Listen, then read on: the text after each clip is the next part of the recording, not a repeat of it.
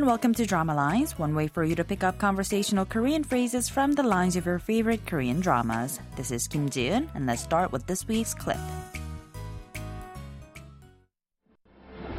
데뷔 축하한다. 촌놈. 용 됐네. 니도 축하한다. 영영 찌그러져 있을 것 같지만 금방 일났네. Taking a look at those lines one more time. First, we heard Jin-guk saying 데뷔 축하한다. 촌놈 용됐네. Roughly means congrats on your debut, you hick. You've made it. To that, Samdong replies with congrats to you too. I thought you'd stay depressed forever, but you've pulled yourself together rather quickly. This week's expression is 용됐네, roughly meaning you've made it. Let's listen to the clip again. 데뷔 축하한다. 촌놈. 용 됐네. 니도 축하한다. 영영 찌그러져 있을 것 같지만 금방 일났네.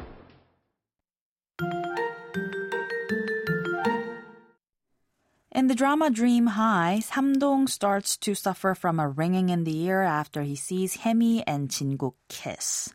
Not only is he let down by the lost love, but he's even more let down by his condition. Meanwhile, Jin-guk gets in trouble for attacking the head of a prominent talent agency through which some of them almost debuted. But the whole attack happened to protect Peki. I'll tell you more next time. For now, let's listen to the clip one more time.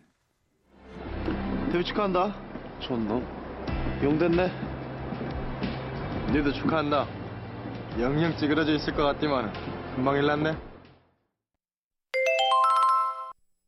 용됐네 roughly means you've made it. It's an idiom which is used to refer to someone who once had a humble beginning but has become great or achieved much over time. The expression consists of the noun 용 meaning dragon and the verb 되다 meaning to become. In other words, the idiom likens a successful person to the mythical dragon which has historically been considered a great being in Korea. The expression from the clip 용됐네 uses the casual statement form of the verb 되다 or 되었네, which gets shortened to 됐네. So, 용됐네 directly translates to you've become a dragon, but what it really means is you've succeeded or you've made it. As is the case with many Korean expressions, just a simple change to the intonation could turn the statement into a question. But since you wouldn't use the idiom to ask someone if they've or others have reached success, it would most likely be a rhetorical question to mean, you've made it big, huh? Or, she's really overcome her humble beginnings, right? In this case, the expression will sound more like, 용됐네, 용됐죠, etc. 용됐네, 용됐네, 용됐네.